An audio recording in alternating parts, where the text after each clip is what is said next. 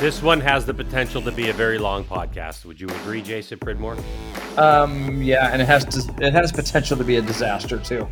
So let's Well, just hope yeah. that we can get this on. And you know, we we missed last week, obviously. We missed last week. I was sick. Yes, You were in Europe. It was a combination of things. You could probably hear it, people. I've got a little nasal thing going on. I don't have COVID.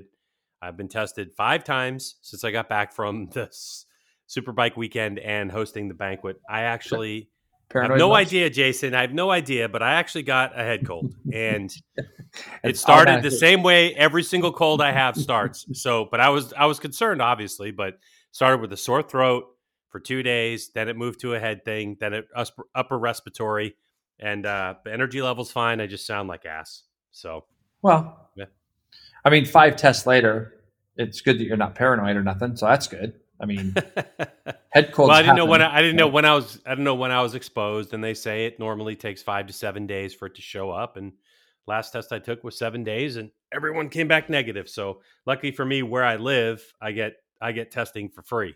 You know, That's So It's a good. drive it's a drive through self test, and the results come back within like six to twelve hours. It's pretty cool. Yeah, I got mine done before I left Barber because I'm still in Europe. For those that don't know, I'm over in Portugal now. I was in Spain for Jerez week this last week in Jerez for World Superbike. Uh, so I was there for that, and then obviously I stayed around because I'm going to be in Portugal all weekend, all week. I'm hanging out with your boy. I'm hanging out with Steve. Steve English. Oh my God, me and him are Apparently, he's not my boy anymore. Apparently, he's your No. boy now. Oh yeah, no, it's not good. It's not good for you. Actually, it is good for you because he loves you. For some reason, he doesn't know you really. Oh, and that right? uh, yeah, so yeah, so he's a golf. So he's a golf nut. I don't know if you know that. I didn't really know that, but he's a golf nut. So yeah, I know that. Yeah, so I mean, I know he's a golf nut, but I didn't realize to the extent. Like he's got a game every day, just about. Like, which I think is disgusting. I don't know how people play golf every day. You know what I mean? No, I don't. What are you going to say? You don't play golf every day, and you're not a gambler. mean, I just that- think I just think Steve's a little, I don't know, a little irresponsible playing golf every day. I think it's bad, bad form. But hey, whatever. If that's what floats his boat, that's great. I, me, on the other hand, I don't play on the weekends. You're an idiot. Look, you don't play on the weekends because either you're at the racetrack or you're at the racetrack. So don't even start with me. Could be Every now and every now and then, you might take your mom to the casino, Yeah. and then we know you're not golfing, you're gambling. But by the way, everybody, this is the Greg's Garage Pod with Coach Jason. Hey, everybody. presented by Bike911.com. Jason, if you need a lawyer over there, don't ask Alessandro for help. So better keep your nose clean until you get back to California. But if you ever need to talk to an attorney, especially about motorcycle stuff, he rides, he used to race. Alessandro Sante knows his business.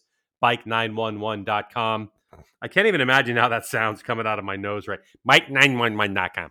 Yeah. Welcome well, to- no, you sound fine. I mean, and Alex has been in contact with me over here, almost like you know he's been texting me, which is good. So probably checking to make sure I'm staying out of trouble.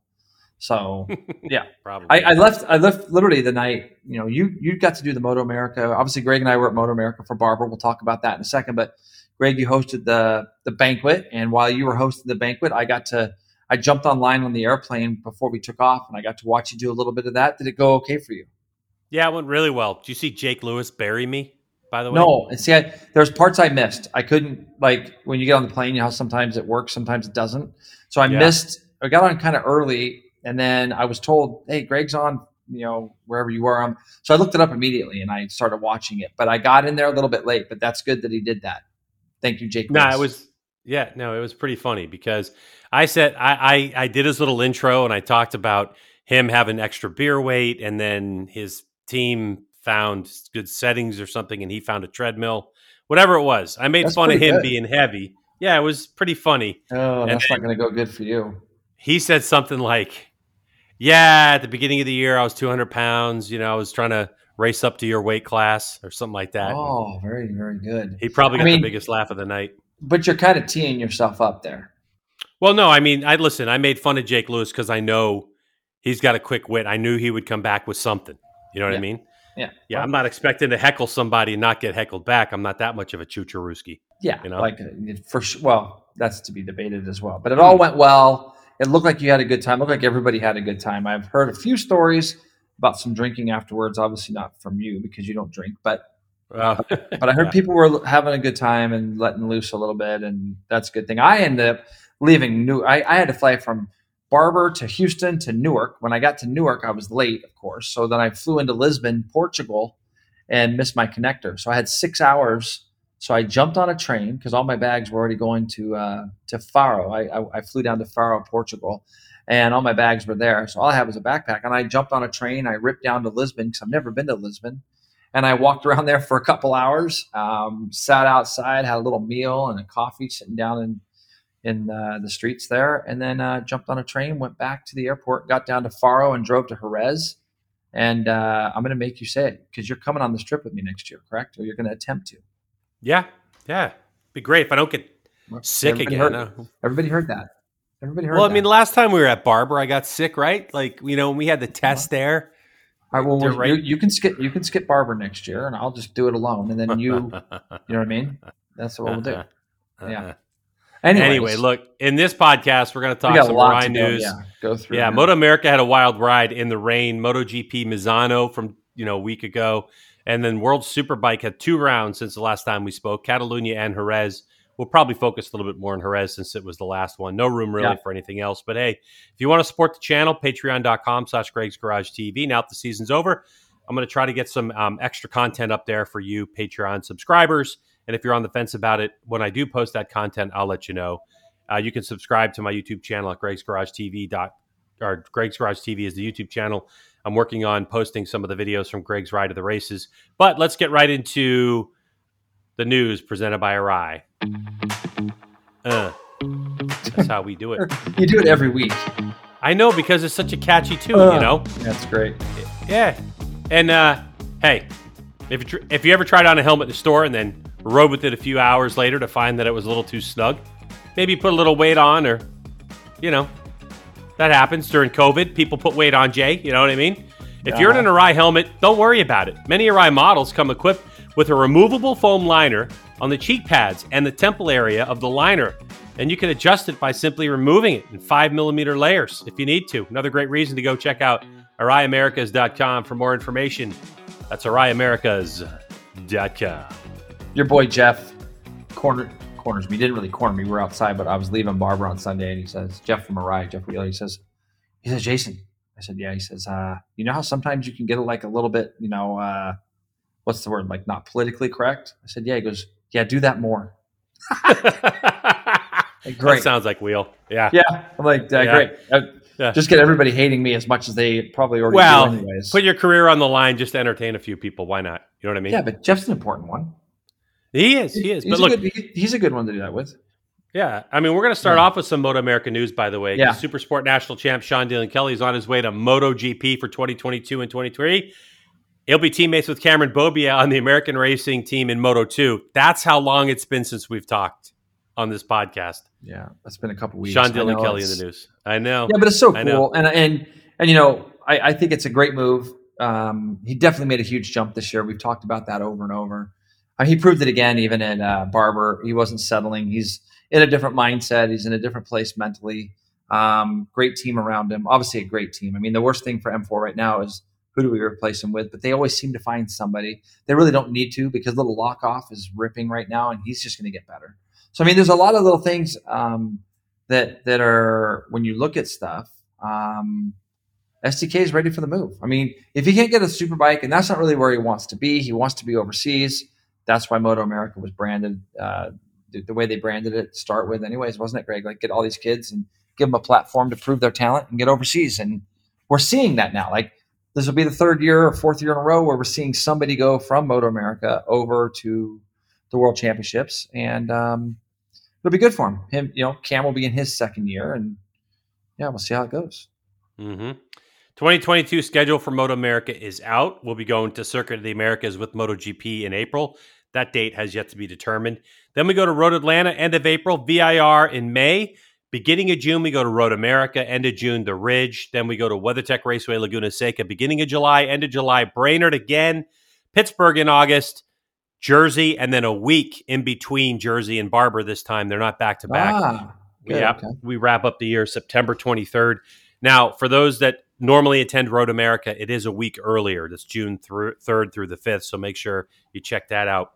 Um, what do you think of the schedule? Ten solid rounds, in my opinion. It's amazing. Yeah, it's great. And the fact that Motor America gets it out in September again, I can't stress to people enough that when you know when I was in the paddock and I was racing, it was like January. The schedule still wasn't out, and it's like everybody kind of circled the week of where Daytona would be, but then nobody really knew for sure what was after that, when it was. I mean, you know, these teams all try to get themselves ready, and Motor America comes out with the schedule in September. They try to get their rules packages and everything done by probably at the end of October, I would think, or maybe it's out now. I don't know because I'm not technical. So um, I know that there's new rules for the super sport category next year, um, and and all that. So and that's a big talking point over here too, as far as like the you know the super sport world championship over here.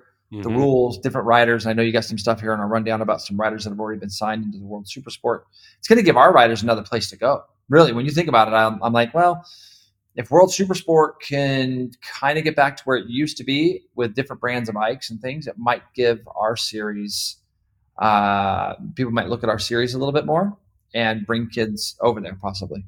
I mean, World Supersport has definitely over the years been anemic with American riders. I mean, there was yes. only a couple I can think of. There's you when, when you did it, you were I only did one though. I'm not even did like, one round. Yeah, Who was? Yeah. Did you have a teammate in there too, or no? Yeah, Nicky. I can't remember. Nicky, Nicky was, was in. Team. Yeah, Nicky. if he, you remember, he crashed or he blew up. He he he blew up his his World Super Sport bike. So then he he wheeled out his AMA spec Super Sport bike. Don't you remember? And he he crashed uh, coming down Rainey Corner. And oh, like, that was during World Super Sport. Remember yeah, that? Remember yeah, and he hopped crash. up on the bales and tripped yeah. and yeah, or, or getting off them or something. But yeah, he ended up grounding the case, crashing in nine uh, there at Rainey Corner and and fell over. But I did one race. So what? Yeah. So one race, you, Nick, um, Melissa did one, right? I think Melissa Paris did one. Oh, um, she did. Yeah, we know Josh went over for about four. Josh, five. yep, he certainly then, did. Of course, PJ. PJ. PJ won races and he finished second in the championship. I think at one point. I believe third, so. Second or third. But, so yeah. And if I forgot somebody, I totally. I'm sorry about it. But for terms of regulars, the only regular we've ever had from the U.S., I believe, is just PJ. Just PJ. Yeah. Yeah. Exactly. So this might give us another. I mean not that this would be the step that maybe he would want to go, but let's just say, for argument's sake, what if SDK could have gone straight over to World Supersport after winning our championship? It's just going to give people another opportunity, possibly. So, agreed. Well, speaking of all that, you kind of yeah. mentioned it. Um, Moto America is going to be running the Daytona 200 next year. It's March 10th through the 12th, and of 2022. And basically, what happens is Moto America is running the 80th running of the Daytona 200. So, like you're mentioning, Moto America is going to align itself mostly with the 2022 World Supersport proposed technical rules, um, which will take into consideration several performance related items that establish benchmarks for balancing and a wide variety of like middleweight performance machines. So these new new rules open the door for motorcycles like the Triumph 765, the Ducati Panigale V2, which is a 955 twin, the MV Agusta F3, which I believe is like an 800 triple, and others that are going to compete alongside with the J, like the YZF, the R6, GSXR 600, the Kawasaki ZX6R, which is 636. Now, the Daytona 200 specifically uh, will continue to run as an open tire event, and multiple tire manufacturers are expected to join in. We know Pirelli's interested. We know Dunlop's interested that they're going to be there as well. Um, that's going to be that's going to be really exciting. We'll talk more about that in the coming weeks. But Jay, I can tell you this that I've already seen dyno charts and and machines like like stock bikes and stuff. Uh-huh. Other than the other than the Ducati at the very top end, you'd be surprised how similar these bikes are. But there's going to be certain rules for certain bikes. Like for instance, they're talking about allowing the, the GSXR 750 in there as well. So the 600 would, you know, you probably need eight to ten thousand dollars worth of mods to the engine to get it competitive. Where the 750 you wouldn't need any mods or maybe very few mods, right? Yeah. And yeah. then the Ducati will be dumbed down, to, for lack of a better term, to mm-hmm. get it all competitive. So it's it's pretty exciting. There's another rule that I don't know if I can talk about or not, but that's also going to make it competitive. So those rules it's going to open up the field to people in the world that are maybe like you're saying jason maybe there's world endurance people that are interested in coming over because all they got to do is throw a middleweight bike together but they have all the quick change stuff for the 200 and you know maybe there's world super sport teams that are interested in coming over to be a good test before the start of the season. Depends on when their schedule sometimes they start in february though right? World super sport in in phillip island or something but yeah anyway. I, yeah i think I think when I look at it right now, and I don't know enough about it, let's just say, um, I think that, boy, I, for the powers that be to get these rules exactly right and how they want it, it's going to be a big ask, a big task. There's going to be a lot of, I think there's going to be at the beginning of it. Hopefully there won't be, but there'll be a lot of which bike is going to be better. Or they got an advantage. These guys don't have an advantage. I think that, you know, we're kind of in that realm now. I've had a couple discussions with people over here where now we're trying to make racing more fair. So World Superbike is every weekend now it's like Kawasaki lost its RPMs and you know, but this bike's got more mechanical grip and this like when did we start talking about mechanical grip being the big advantage and that's what guys look at and go, well, that bike's got more that bike's got more grip than that bike. Okay, well, that's chassis wise. I mean, when does it that you kind of go, okay, the balances are I'd, I'd love to just have it get back to you build the best bike you can possibly build within these rules and let's just go from there.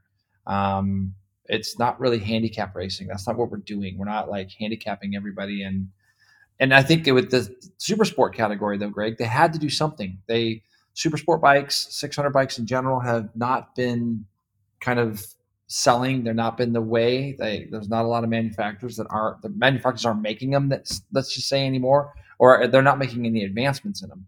So they had to do something to inject a little bit of life in the series and the class, and that's what they chose to do. And I'm all for it. I think it'll be great. And I love when we talk about Daytona specifically I love that we're going to have a tire war. You know, I think that that's a lot of things that I don't even know who's, who else is doing that in the world right now.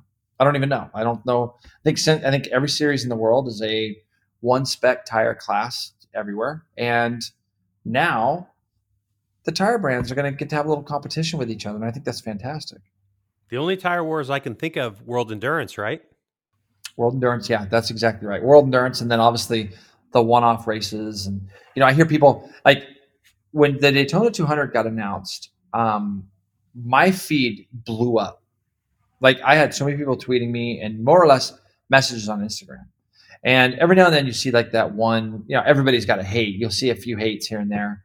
Um, but like, you know, Moto America shouldn't run the race unless it's part of the series and stuff. I'm like, well, Isle of Man isn't part of the series. Um, there's, there's races all around the world that, you know, for the longest time, Suzuka 8 Hour wasn't part of any series. Now it's part of the World Endurance Championship. So when you look at things, um, I think it's a great step for Daytona, and it's a humongous great step for that Motor America is going to run it. I think it's again the advancement of what we've got over here. So I'm looking forward to seeing what they do with these rules and being at Daytona again. I mean, to give you an example of how the rules have already worked, Ducati hasn't had a World Supersport entry since 2007, and they've already announced that Moto2 racer Nicolo Bulega is yep. moving to the Aruba.it factory Ducati team on that that V2. So, I mean, that alone says to me, like, okay, Ducati's interested. I talked to Paolo Ciabatti about this all the way back when he was here at Brainerd. And he said, if Moto America does this, because yeah, we, you know, you and I knew this was coming yeah. months, whether it was going to happen or not, you know, is obviously was kind of up in the air. But we knew it if the Daytona 200 thing was going to happen, that more than likely they were going to adopt those World Super Sport new technical rules, and all of a sudden you're going to open it up. And you know, that's exactly what we were told. And by by Paolo was that Ducati's interested. Now, would they bring Bulega over here to run the 200? I don't know. Never maybe. Know. I'll tell you, yeah. there's a lot of guys over here that are super pumped. They they want to ride Daytona. There are guys over here that I saw this weekend at Jerez. They're like, I want to go. I want to go ride the Daytona 200. There are people actively trying to figure out a way to get it to where Daytona 200 could happen because Daytona is so iconic. I think the fact that Moto America has taken it over and the fact that there's some horsepower there behind, you know, Wayne and and and even obviously Chuck and those guys, they've shown that the series over here has gotten better. Like Moto America's on the map right now. It's on the map, which is good. And I don't I don't know if we could have said that five or six years ago that it was on the map as much as it is now, but it is. And I get I I mean Greg, I was getting asked questions as you can imagine all weekend long about Moto America. So well, this this story great. this story has come up uh, recently, but I, I, think I've told this story before. So back in 2003, when I'm racing BMW Boxer Cup, I was at Catalunya in Spain, And when we were racing with MotoGP, but we were fenced off. So like nobody who raced in the Boxer Cup was a was allowed like a credential, like you couldn't get into the pits. Yeah. But of course, Nicky was there, Nicky Hayden, Kevin Schwantz was there. So they got me a pass and they said, Come on, let's get on some scooters. We're gonna go around the ring road and we're gonna talk about some stuff. I said, Great. So I went into the paddock and I'm getting ready to get on the scooters with those guys. And a bunch of young, at the time, 125 GP riders, which would now be Moto 3. There were like eight of them. And they were walking by me and they just stop. And they're like, oh my, and it was all like Spanish and French kids. And they were all like, oh my God, you're Greg White. And I'm like, what is going on here? Right. Because I only commentate in the US, right? Like, you know, I know my, the stuff's not really, it was getting fed to Europe, but I was like, no way. And they were like, oh my God, I can't believe it. I can't believe it. It's you. It's you. Come on, come on, come on. So they usher me into one of the guys' motorhomes. And on the motorhome TV is the Daytona 200. oh wow. Now, the commentary was in French, I believe, is is was this broadcast we're watching. But Jay, when the feed goes out to the world Yeah. on one channel, channel one is the commentating booth, would be us, what we do now. yeah. But channel two was natural sounds, which are vroom vroom noises, right, of motorcycles, and they mix in the pit reporter. So it. imagine you have French commentary or Spanish commentary, and then they basically toss it to me, not knowing me because this is done after the fact, and I'm giving my pit report. So I'm the only American that was getting exposure, and they were the I was the only American that they knew. And Huh. every one of these kids was just Daytona 200, Daytona 200. I want to race it. I want to race it. That race looks amazing. And I'm thinking to myself, really? Yeah. Like, well, and that's you- the thing is it's like I remember Daytona running on the thousands, and I I was not a fan. So I think going back, the racing is going to be extremely close. It's going to be extremely tight. With the new rules, it'll be even more interesting. I think you're going to have a very fast field. I think instead of having sort of ten or twelve guys that are pretty fast now, you're going to have 25 potential guys that are going to be really fast now. Um, so there's a lot of little things there that you can look at with when it comes to the Daytona 200 for 2022. There's a lot of hype about it. Obviously, and we're going to get more into it in the podcast, but with Loris Baz racing over here in Jerez this last weekend, Mhm. um, and and and him being here, um, and there's just a lot of people asking a lot of questions, and I know I'm going to get probably have a lot more of those when we get to uh, when I get to Portimão. So um, yeah, Is Moto anyways. America paying for your ticket? Is this a is this a PR No. campaign? No. That's what it should be. Yeah, Hey, no, Wayne. it, it's it is it, it's right? it's good though. It's good that I'm over here. I'm happy to do that that side of things, and um, No, you it's know, great. it, it's it is great. And you know, it, Baz being over here, obviously we know that that uh, Chaz Davies got hurt, right? So Chaz Davies has been injured at Catalunya. So after Barber, actually Sunday, believe it or not, I asked I asked Baz a very specific question in Barber that I won't get into with you, but I asked him a very specific question, and then I landed over here on Tuesday. And how's this, Greg? I am getting on the plane from Lisbon to Faro, okay, which is about a 40 minute flight. And I see some guys getting on the plane, and they're they, a couple of them had Yamaha like sweatshirts on and this and that, and they're coming back and they're being loud, kind of obnoxious, and the the whole plane isn't really full. As it goes, they sit right behind me, and this guy goes, "Ah, Loris Baz is coming from America to ride his Chaz Davies bike and this and that." So I turned around and said, "Did you just say Loris Baz is coming over here to ride he goes, yes, he's riding the GoEleven bike. I'm like, okay. And that was the end of it. And I was like, wow, you know, like I'm on a plane and these guys are talking about it. And so I was excited when I knew Loris was coming over. And I probably talked to him more this weekend than I got to during the weeks at, at, at the races. Um, That's funny. but obviously, what's going on now is is Baz gets the call up. He rides for GoEleven, and then Chaz just up and retires. Um, you know, on Thursday, he he retires. Um, Kind of. Kind of, yes. I mean, sounds like he still wants to dip his- kind of. I think, Yeah. I think if like, I think what Chaz will do is he'll pick and choose rides that he wants, and he wants to be a test rider, but he didn't like close the door on racing completely. I just think he's, I think he's figured it that it might be a little bit harder on a non-factory bike to win, and uh, you know he's been in this paddock for a long time, and I think that if Look, something Chaz- fresh or new comes along, he can. He's still young. All on, dude, he's still young. He won the Daytona 200. Remember? Oh yeah, I do remember. Yeah, and it's Yeah. like, and He won it on a- on a again? Who knows? You know, who knows? Yeah, but that that's what. I'm saying. Like, you know, didn't I can't remember. Was it Chaz who won the race? Was it Chaz when Josh Hayes got disqualified? So Hayes actually crossed the line first. Yeah, I don't remember. It was either Honestly. him or or Ben Attard. I'm pretty sure it was Chaz.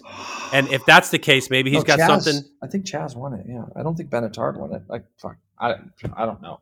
I, I don't remember. yeah, you don't know. So, you don't know. You're you're an idiot. But hey, how about speaking of America? Joe Roberts continues with the Italtrans team for 2022.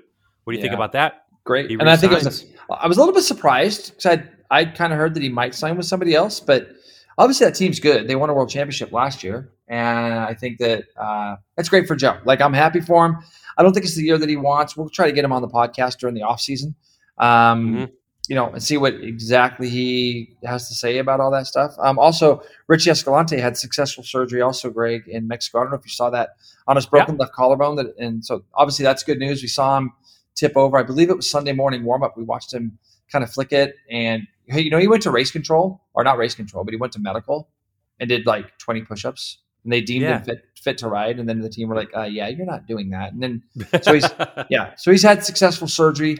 Again, it will be interesting to see where he lands next year. Getting into the weekend, Greg, as far as the weekend goes, I think that the, the big thing that we can talk about, and I, what I what I'd like to do, especially since I'm in Portugal and you've not been well, I like to kind of breeze through Motor America and and really get in a more in depth talk about kind of our end of the year, maybe when I get back next week. Because mm-hmm. when we look at when we look at Motor America that at, at Barber, the big the big story was weather. I mean, it was just monsoon type stuff that was coming down at times. Uh, we had a pretty good Friday, didn't we? Um, pretty dry. All the sessions were dry. And then Saturday, the rain came and it never really left. Saturday, Sunday, um, we had some crazy races.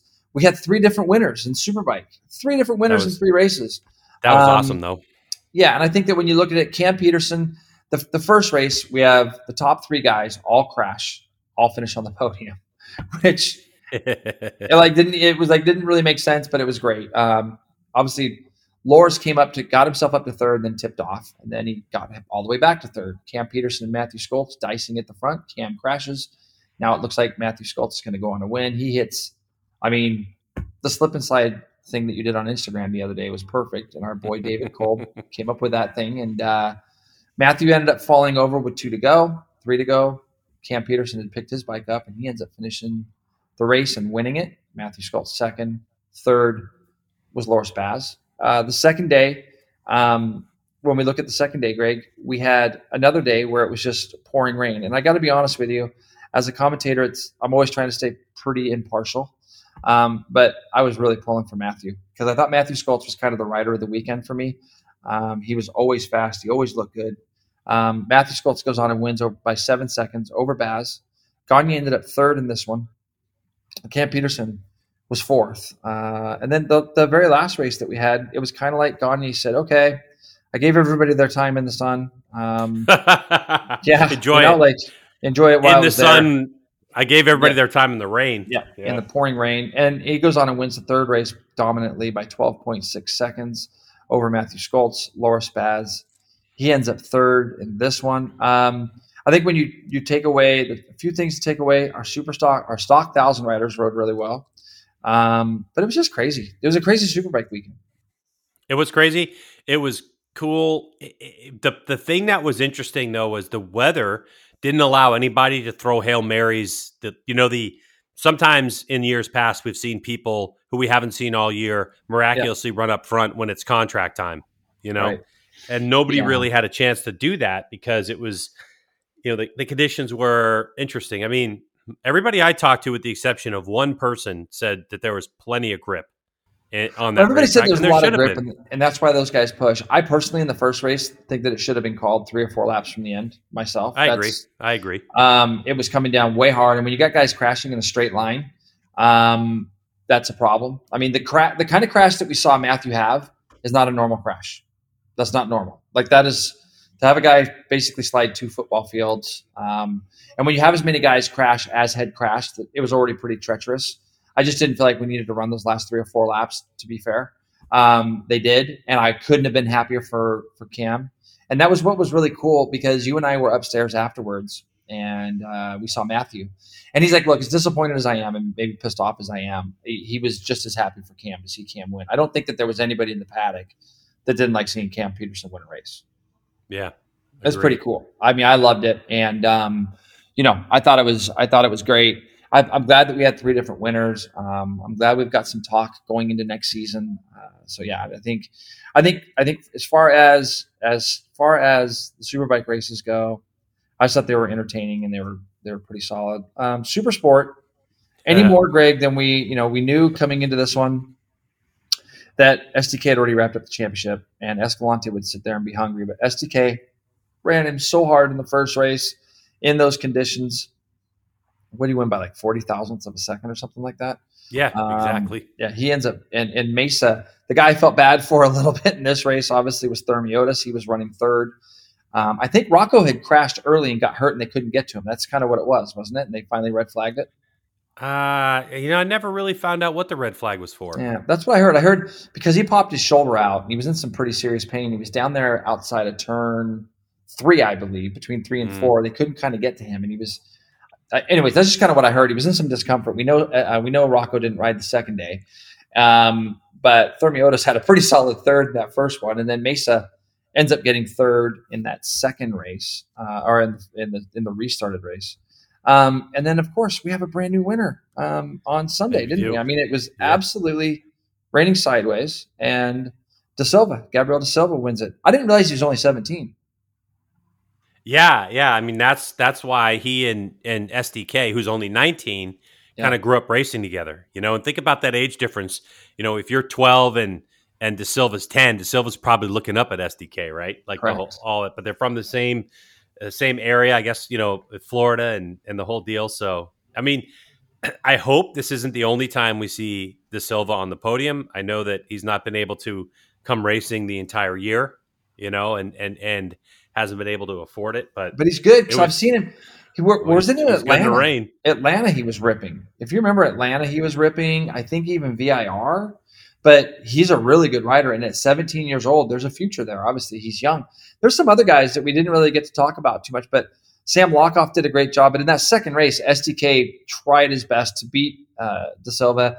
He ends up flinging it, still picking his bike up, finishing second. I mean, it would have been so easy for SDK to just go, yeah, you know, I want to win, but I could take second and go home and be whatever. But he, he fought all the way to the end. Thermiotis ends up fourth. And how about Bruno Silva? We haven't seen Bruno Silva or any of the Silva brothers in a while. He ends up finishing fifth that second day in the rain. So it was it was interesting. Was super sport all weekend long, and um, you know, again, we had some other guys running up front that we didn't that we didn't really know. I got a message, Greg, from one of Nick Pentenude's buddies, and they were pumped that we were talking about him. Did we even say his name right though? I That think was we the did. thing. I think it was pretty close. I'm trying to find my messages, but as you know, I'm not prepared all the time. But it was a great message. They were stoked that his, their boy was up there, and um, yeah, it was entertaining. It was fun. The guy did Well, great. Nick- I was I was bummed he did- fell he- off at the end. Yeah, he he he really did great. Yeah, Nick, was- Nick Nick just needs a little help in the dry. It looks like. Hey, you know what? That's all part of the maturation of a motorcycle racer. Right, right now he's on the right now. Nick, if he ever listens to this or any of his friends do, he's on the Greg White. He's on the Greg White thing. Greg White was kind of the back of the pack racer. That was the that was the nickname. But when it rained, Yeah. Greg was like Greg's like I'm going to the front. Problem is Greg didn't really qualify for races, so Nick was qualifying. So was Didn't good. qualify. What do you mean? Like period? I didn't qualify for Nah, race. there's, there's a couple you didn't qualify for. I'm just saying. Oh, f you. As the equipment got better, you got worse. That's not true. Kind of is. No, 2003 when I was on the factory Yamaha for a weekend at Barber, the very first time we were ever there. It rained in the morning warm up, and I was P10. You were on maybe an illegal super sport bike in '98. and You didn't qualify at your home race. No, that was 99 when I was on the stock '99, bike, jackass. It- but I don't know if it was really- 99 was when I rode for Star Motorcycle School. yeah, and you got fired. Anyway, moving on to Junior Cup. Tyler Scott ended up winning. Yeah, Tyler Scott ended up doing the double over the weekend, but race one was really entertaining. I mean, Tyler Scott, Kayla Yaakov finishes six tenths of a second behind Scott, Ben Gloddy. Let me tell you, man, Yaakov, she's she's aggressive on the brakes, and that is something that we really haven't seen, you know, from from a, a, a woman rider. I mean, I know she's a young woman. I mean, she's 14 years old, but we haven't seen that since Elena Myers. You know, that I can really remember. Correct. You know, I'd have to Um, yeah, I mean, you know, when Jamie Ostadio was riding, she she showed a lot of promise as well. But I think Jamie's she just she was really good corner speed and getting good on the gas. I think occasionally she'd be a little pensive on those brakes, just you know putting moves on people. But right. Yaakov doesn't care. She doesn't care. She gets right in and there in looked, the mix. Yeah, but she never even had a wheel go out of place. I know, dude. And in the rain too, like you're like, oh boy. I mean, she really does have a bright future, man. If this is where she wants to go, she, she's going to be, yeah. And so she goes second to Gloddy's third, and Scott wins the championship. He wraps that thing up. Um, and uh, then Ben Gloddy goes second by half a second, one more time, just the punishment that ties Scott, and then David Colstead, and then Yaakov in fourth. A good racing all around. Short races, you know, unfortunately, you know, down to seven laps. But on Junior Cup bikes, I thought that was pretty good. The thing yep. that impressed me, I think, the most was race two. Um, we only saw two DNFs, you know, of, of the twenty riders in in the in the inclement conditions, and I think that that shows a lot of poise for a lot of the riders, don't you?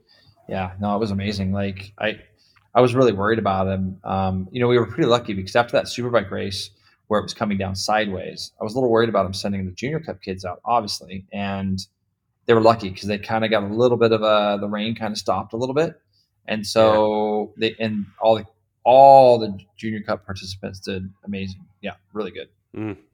So, and moving on to stock thousand, we had a lot of people that just either didn't start or didn't finish that race.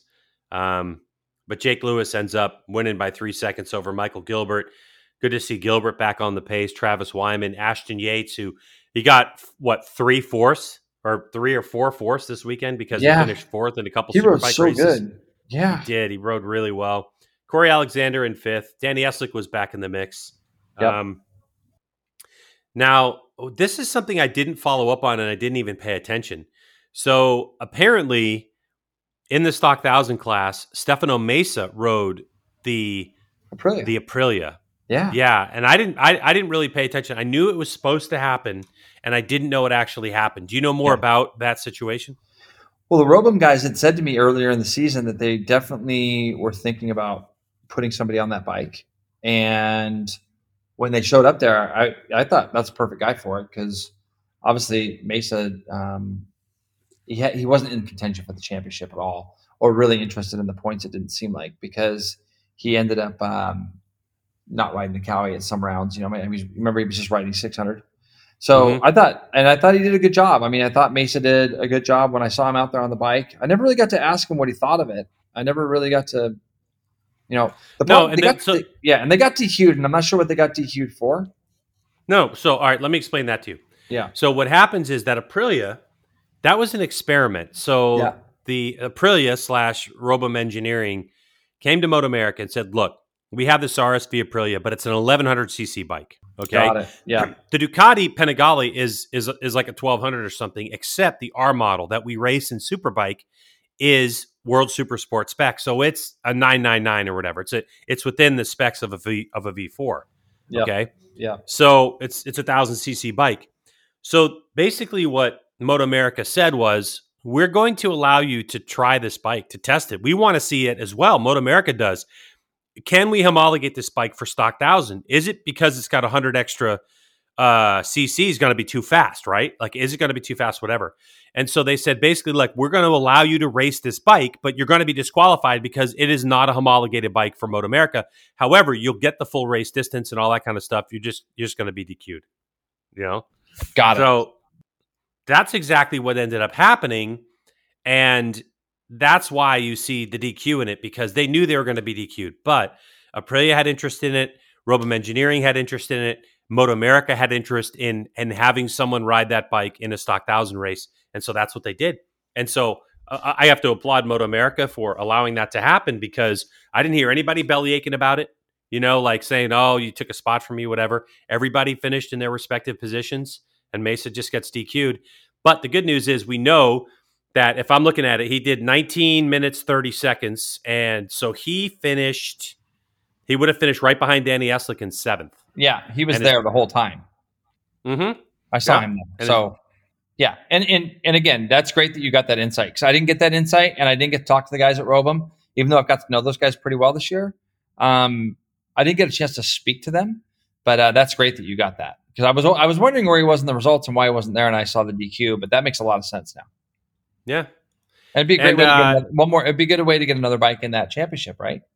Exactly, and that's what Yeah. they're looking at. How do we Yeah, get is good. you know uh, uh, when we have manufacturers to be totally frank, when you have manufacturers like Honda, you know uh, Kawasaki, you know some of these other manufacturers just aren't interested in supporting Moto America other than conting- you know contingency.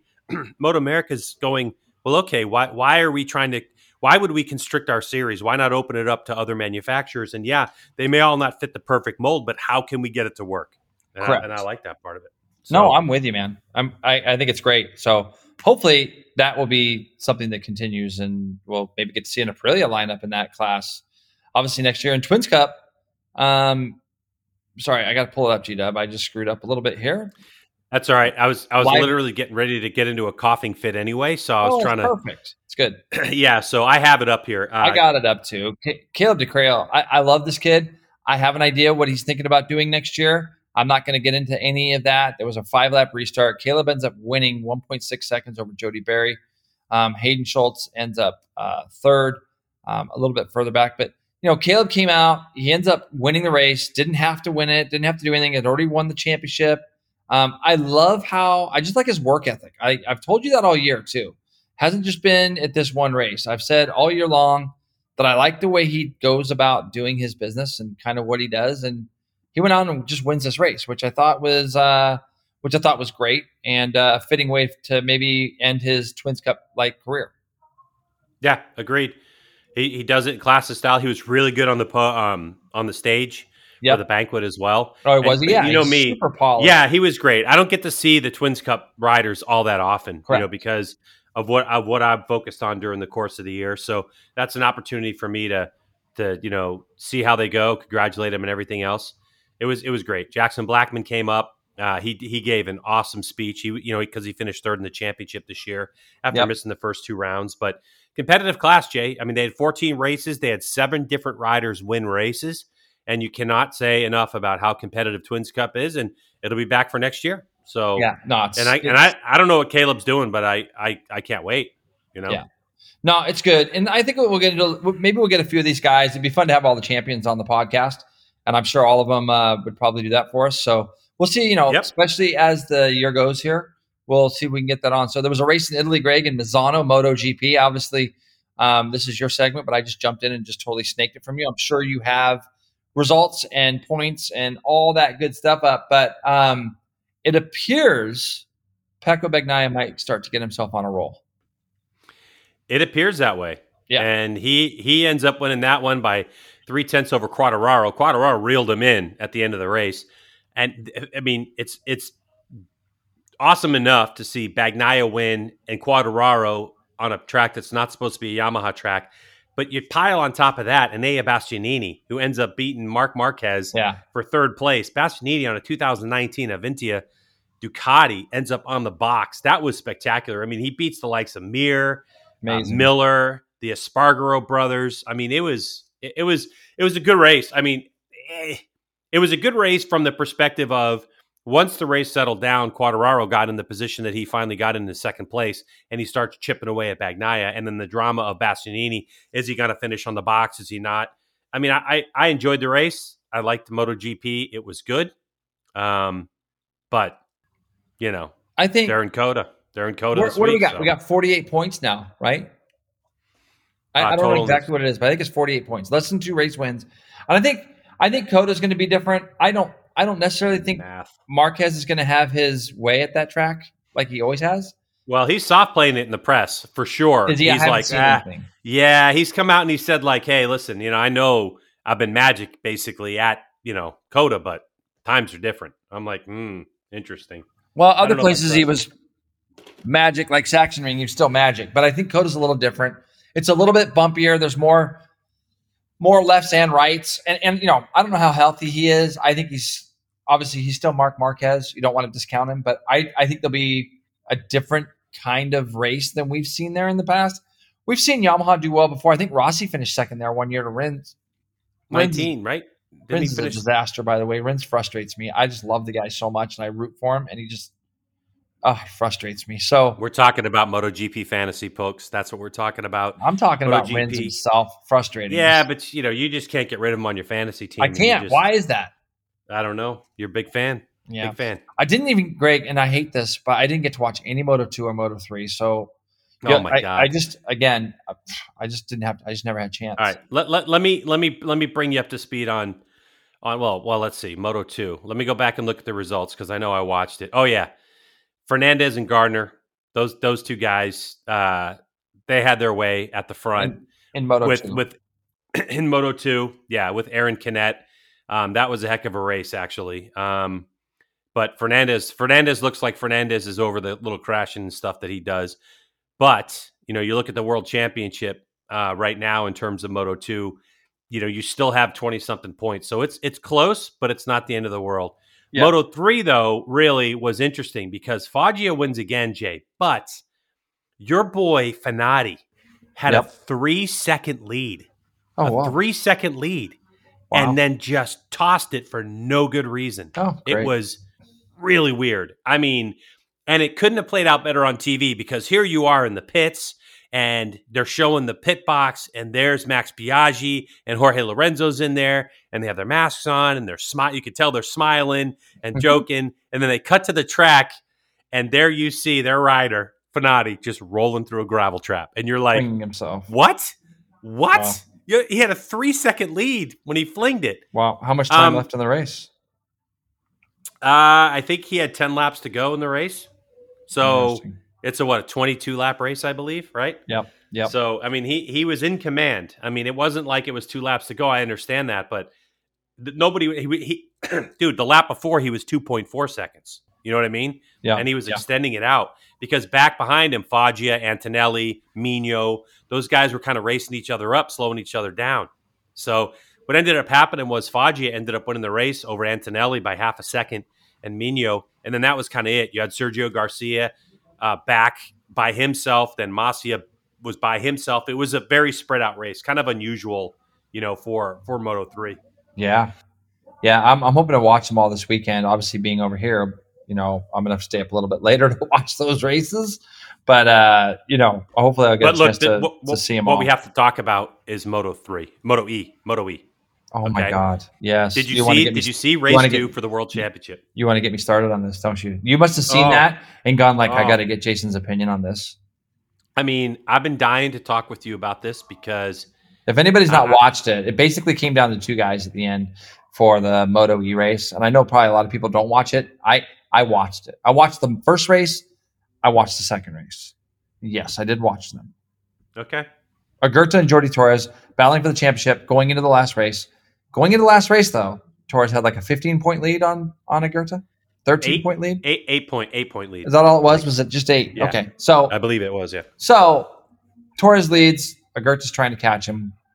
Aegerter catches him, which is really funny because anybody that follows racing knows that Aegerter's leading the World Super Sport Championship, and he races Moto E also. And he had one conflict, which was this last weekend. Everybody was in World Super Sport, didn't get to have him, so those guys had a big opportunity to catch up in points. And Aegerter is off in Misano racing Moto E, so comes down to like four corners left.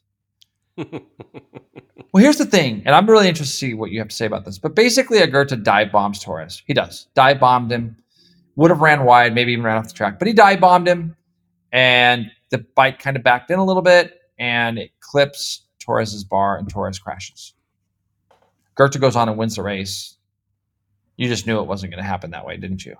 You just you Well, just knew yeah. they weren't. I mean, you knew they weren't going to give it to him, right? no, of but course not. but but here's the thing. Here's the thing. Okay, my only argument on this thing, okay, is is that Torres is an eight point lead. It's a five point difference between first and second. And at all costs, you know that somebody's going to try to dive bomb you in that right hander. It happens every year there, four corners from the end at, at. And Torres doesn't have to win the race. All he's got to do is finish a finish behind a Goethe. Now, true, a racer is a racer. A racer wants to win the race, but you've got the world championship sitting in the balance. And basically, the way I looked at it, Torres Torres had plenty of opportunities to follow Aegerter across the line. There was nobody behind those two guys, by the way. There was what, probably four or five seconds at the time. it closed up at the end because those two guys got together and they, you know, that's why it was so close at the finish. But they had like four seconds going into the last lap over the next guys. So race direction ends up giving Aegerter like a 32 second penalty, something stupid. And 28, 28 whatever it is. or something And give- ridiculous. yeah. which gives Torres and they I don't even know what they did with Torres. They just, they where did he end Well, up he- finishing? He finished. Didn't he? Didn't he pick it? Yeah, he picked it up and he finished 13th, 45 seconds behind. So he gets points. Yeah. and he wins the championship. Torres wins the championship. Gertz is pissed off. Torres is like crying that he lost the championship. Then he's crying that he won the championship. That was weird.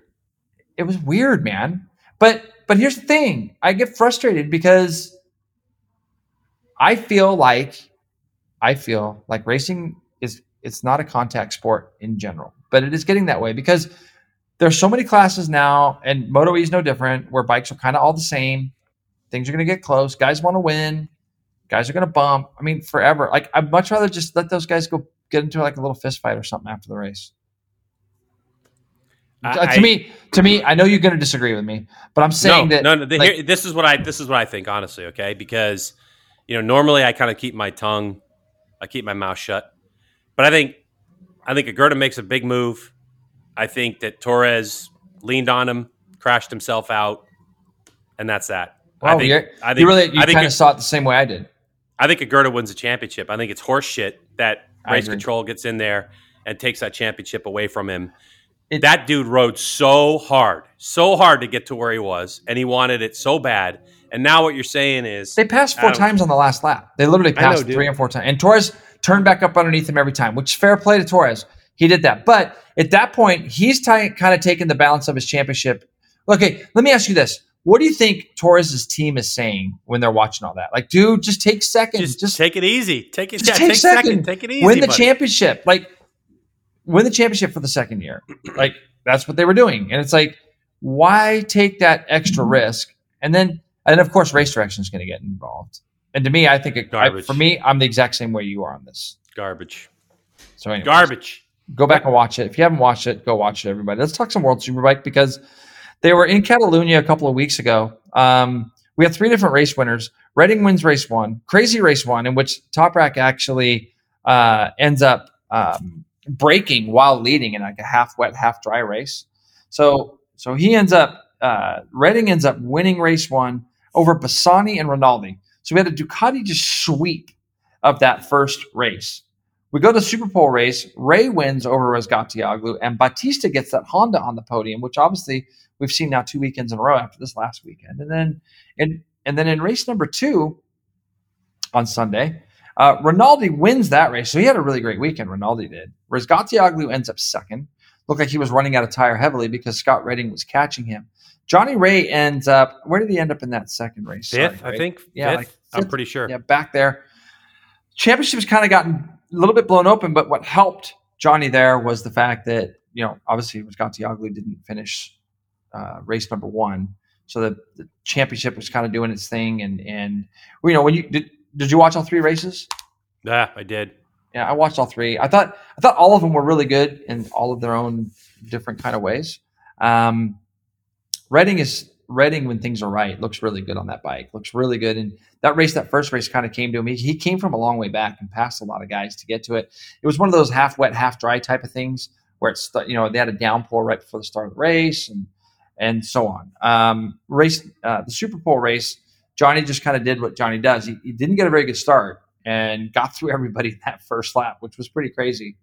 And um, he ends up he ends up beating Toprak to to get that Superpole race. It's kind of a Superpole race has kind of been a Johnny thing this year. You know, he's I'm trying to look and see right now. He's won one, two. He's won yeah. He's won a lot of Superpole races. Greg. I think he'd go pretty good at WERA races, don't you? Oh yeah, six lappers. Yeah, he'd probably be okay. Maybe he'll look into that after he's done. Um, but but then when you look at it, Rinaldi in race in race two on Sunday just looked untouchable. And there are there are times when Rinaldi to me does look that way. You kind of know. I've been a little critical of him over the past, um, but but every now and then he just puts in these rides that just look like unreal. Razgatlioglu was actually, I feel, a little bit lucky in that race. And and I say that with like kind of all due respect because another lap and he could have been overhauled by two or three guys. Uh, he had a pretty significant lead there for a while, and then it, the, the, difference at the end was. I, I believe it was that race, wasn't it, Greg? Where they also kind of started catching him at the end. Tire was going off pretty badly. Um, or was it Superpole? Could have been Superpole race too. Can't remember. Anyways, so long ago. Um, it was um, so long ago because we just had more races and you yeah. were there live. Yeah. So I, you know, I mean, no, but you're right, Jay, because Razgatlioglu ends up beating. This we're talking about race two at Catalunya, the third race of the weekend, right? The, the yes. second full race. Redding misses out by a tenth. Bautista is only two tenths away from from him, and then eight tenths is Locatelli, and then that was three seconds back to Rea as he faded. So yeah, you're right. Another lap or two, and Redding and Bautista might have overhauled Razgatlioglu, and Locatelli was also right there in the mix. Right there, so. who's just been amazing to watch this year. You know, he's been mm-hmm. he's been so solid, and uh, it was he was that way again this last weekend. And I think, you know, when you look at things there with him, um, I mean, he going into next year, Locatelli is going to be a real contender for the championship, and you know, there's just so many great stories out of World Superbike right now. I mean, um, and like I said, I hate that we're kind of rushing through this a little bit, but no, let's, last, let's fast this, forward though right to yeah, this last right weekend. To Jerez. Because, mm-hmm. This this weekend was a weird weekend. Um, Friday was Friday. I, I, when you're here, Greg, and you're seeing it live, it's so much different than obviously just getting to, to watch these races on TV. I can see the idiosyncrasies between the bikes a lot more. The ring road here is amazing in Jerez at Spain. Um, I could really get close to things and see kind of what Toprak does and see how things go. But temperature is such a key ingredient for some of these bikes because the Yamaha doesn't really seem to struggle when it gets hot. Like you never hear their riders speaking about that. And uh, this weekend was no exception. When the when the cooler temperatures were out, the Cowies look fast. Um, even when you look at pole position or look at qualifying on Saturday, Toprak got pole over Alex Lowes um, and Johnny. But the problem was is that it was a little bit cooler um, and then with the unfortunate things that happened on Saturday that transpired when we um, in the in the World 300 Supersport race, um, I don't know how you know. There ended up. I mean, Vinales yeah, so, passing so, away in the race. Dean brought yeah, up Dean. Vinales passes away. Um, literally, as the bikes were going to the the sirens were going off in turn uh, for the five minute boards and things like that before siding lap started. I was standing on pit lane and a lot of the teams were going out to the grid with the generators and the, the, warmers and all that. And then I saw them making about face when they got down there and walked back. And I thought, well, that's not good because we knew there was an incident in the World Super Sport race, 300 race, and um, and then yeah, pretty much they just canceled the day at two o'clock in the afternoon. Um, so it was a bit somber. You know how those days are, G Dub. Um, really, really shitty. That there's a lot of scrutiny going on right now in some of the younger categories. We've had three uh, fatalities this year, unfortunately. Um, there's probably going to be a lot of things looked at. You know, there's 45 riders or 43 riders on that grid, Greg, and there there's just no separation in these classes. There's no separation. No, it's and it kind of goes back to what we were talking about earlier, Jay, which is there is a danger associated with trying to equal the playing field. You know, and not you know when you have all these bikes, every every bike's got to be the same. I'm, I'm not. I don't really understand why you know, it's it. You know, Ducati's had a legend, has built a legend on the fact that they've had a bike that was faster. You know what I mean, like in a straight line and all this kind of stuff. And to to try to even the playing field to me is like everybody everybody gets a trophy. Every manufacturer, you know. So Kawasaki spends all this extra money to come out with this RR model and give them more RPM and blah blah blah. And all the series does just choke it down to where it was before they even built the bike. And you're just like, mm, okay. So yeah, yeah. But but but when you do when you when you do this, I you know somebody I can't remember if it, I, am pretty sure it was Scott Redding had a comment about what happened, um, you know, and what has happened this year, which has just absolutely been horrific. All these young these young riders dying, but his point was World Supersport 300 is so close. It doesn't matter what the age of the people we're watching. It's still scary because there's so many people darting all around. It's like Moto 3 only worse you know yeah, in terms well, of like, the problem is greg is that is that you know remember when my dad did that legends race at daytona yeah. That, remember they brought the legends back so those guys would go out there on identical bikes and they'd race around and they'd get close together i mean roger Reiman, who won the daytona 200 an absolute legend died in a legends race because he literally clipped the back of somebody because the racing was so close and he fell in front of other people and and passed away. And the, the, and yeah, he was a little bit older and this and that, but we're talking about a very uh, experienced guy at a fun race. And when you get, we want racing to be close. Um, I've heard the age thing get thrown into it. Um, there's there's no easy answer to any of this. We want racing to be close. It's going to be fast. Motorsports are dangerous. I thought what Scott Redding said was was pretty good um, because it's pretty accurate. Um, because if you get a bunch of 30 year old guys, and anybody that's gone to the go kart track with all their friends will tell you that when carts are set the, the same speed, people start running into each other and and spinning out. Well, now you got 40 bikes on a grid where they're all kind of the same speed. There is no separation. And so the problem that you end up having is when somebody goes down, um, it guys, people are just splitting up everywhere. You got groups of people just splitting up. And um, Dean was on the back of the lead group, which was about 12 or 14 deep. And then the next group was about a second and a half behind. But when they came up over the crest of turn one, they couldn't see him. So, of course, the first two riders see him and miss him, but then everybody else gets exposed to this rider laying in the middle of the racetrack. And and we've seen that before. And it was devastating. It, it was, you know, it was a somber in the pit Saturday. The guys came back and raced on Sunday. They had a great tribute to him prior to the race. Um, they, well, Jay, let me ask you this question: What's the yeah. most dangerous? What's the most dangerous time in a, in any race? The start. Right. Why? Because everybody's in a pack. Everybody's in a pack, and you know when you go down into turn one, um, it it some of these tracks it's ridiculous. Um, because but that's what I'm saying. Like it yeah. doesn't matter what what form of motorsports you're in. You know, starts the start, a little bit hectic. turn yeah. one, turn one, or turn two, or whatever. Whenever you pack people up, is is it's always holding your breath. You know, it's right. always that danger time, and you know, it's sometimes you just need things to spread out. So it's yeah. it's interesting that you know World Super Sport 300 exists. It, it's there for a reason. It's cost effective for a lot of people. It's designed to showcase young talent. I get it, but you know, enough's enough in terms of the amount of riders on the grid, or you know, let let KTM's run free, let Kawasaki. I don't know. I, I don't know the answer to it. I know that it's bad, but I also know that the answer isn't stop racing. That's that's not the well, answer. yeah, I don't know. I I and I don't know a grid size. Maybe they they limit it a little bit because it is so close. It's just, anyways. Yeah. But Anyway, you know, when, we, so. when we watched when we watched race one of World Superbike that day, Johnny ended up leading it for most of the race. Um, in the middle part of the race, it looked like he tried to make a little bit of a surge to get away, and he just he just kind of couldn't. Um, hold on, everybody just got home, G Dub, just so you know. Okay. Um, hold on, you're gonna hear. Her. What are you doing? You good? Huh? Yeah. I'm just um, so basically, in the, you know, as the race went on, oh wait, hold on, Judah, you ready? Yeah. Okay. Um, you know, he tried to make a little bit of a runaway in the middle of the race, and he just he, it looked like he was going to get away, and then Toprak closed that gap up again, and then they kind of engaged, and then towards the end, Toprak just had more pace. He ends up winning by 1.3. It really didn't look that close. There were places on the track where um, the Kawi was obviously better than the Yamaha, but the Yamaha was better in the first sector. Kawi was better in the second sector, um, and he just couldn't. I couldn't just do something with him at the end of the race. Um, Redding ended up being third. He was kind of just there, but he wasn't really there. So it was just interesting to see kind of being there live and seeing kind of what was going on. Um, Locatelli, Bautista, Baz, they were all just kind of they were all kind of close together, but there weren't really there was no real engagement, you know.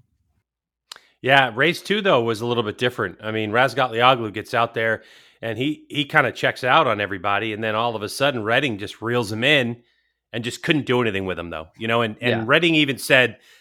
I was faster than him, but I couldn't do anything with him. And I think that's fair, you know, at the end of the race to say, you know, because Redding reeled Razgatlioglu in, but man, it, with with Toprak, it's just he has so much control over the front end of the bike and so much confidence when he's under braking. It kind of doesn't matter. But the thing that impressed me the most, I would have to say, is you know Ducati's never been a motorcycle that you would say that's the best turning motorcycle I've ever seen. Right? It's always yeah, needs more track live, more like.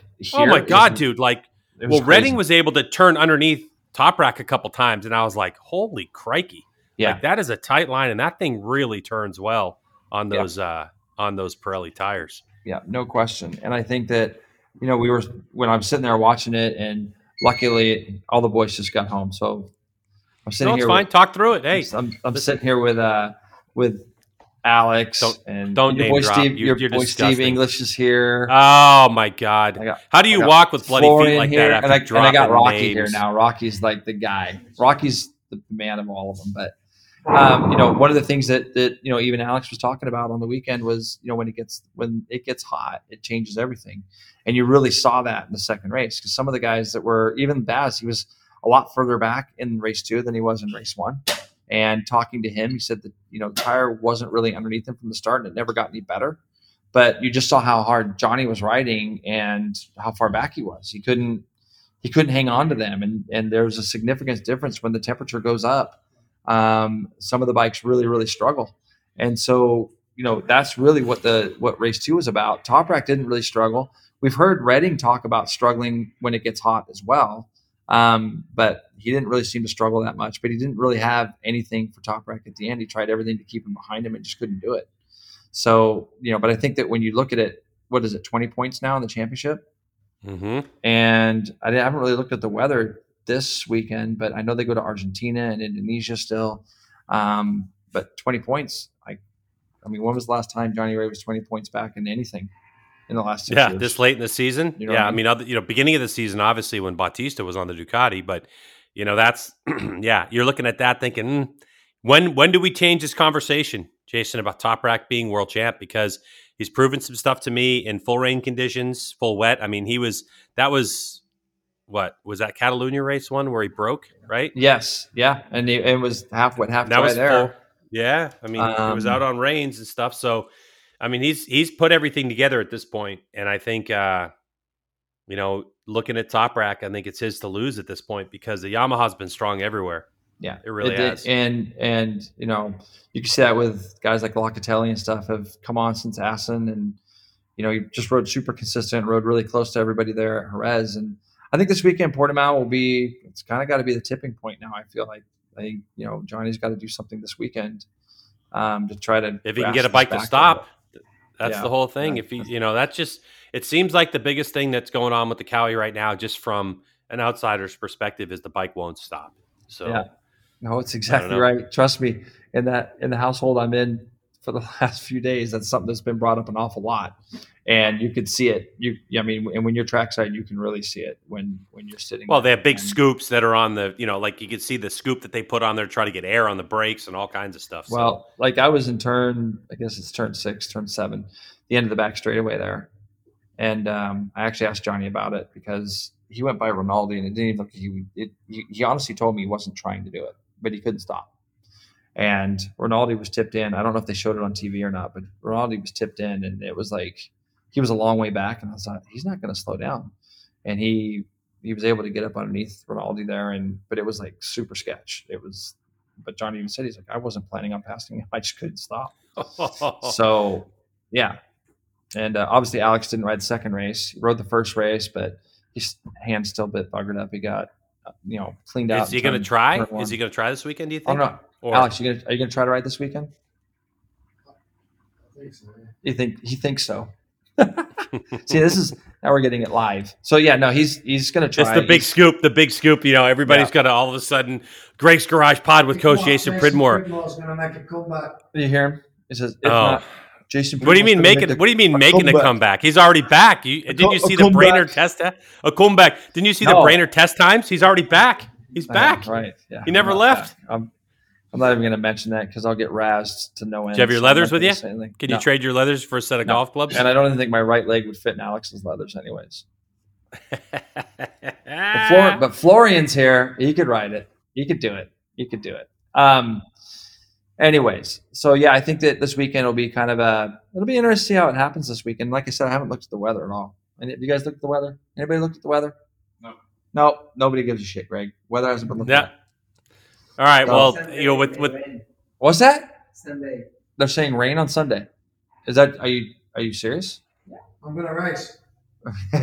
Alex has a chance. Yeah, Yeah, that's Alex- what you're saying. Alex is in.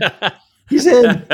So you're saying there's a chance? So you're saying there's a chance. You better watch out, Baz, man. I, you know, I think like if you read between the lines in some of the comments that Baz made over the weekend, Yeah.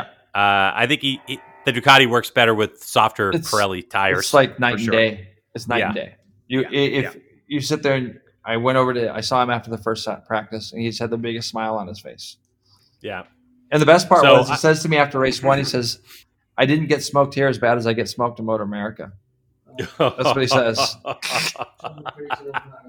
ah. because- Because they're on Dunlops over there, Alex, in case you didn't know. We're on Pruntley's over here. yeah, the the Yeah. carcass is a lot stiffer on a So- Dunlop. It's definitely not harder. I think it is. Well then you should come over. I will. Yeah. Right. Alex on, Lowe's Alex. wants to ride MotoAmerica. So Oh, I love it. Oh, oh. see, see call Steve get that sorted. Scheibe. Oh yeah, Yeah, Call Steve I to Laguna and I like Laguna. I didn't play golf, so I'll do a wild he card. wants to do a wild card at Laguna because he wants to play golf there. That's fine. Yeah, we'll Well, get it I done. mean, Yeah. Beautiful. Greg's gonna get it done for you. No, we'll just put him on Gilbert's bike. It's Marcus Thorne as Kawasaki. Yeah, right. I don't think it would matter to him. Stock to be thousand. Yeah. Tell him I want a. Uh, What do you want? I want to go on that bow and arrow as well. Yeah, he wants to go on that bow and arrow as well. He wants to be Robin Hood with you for the night.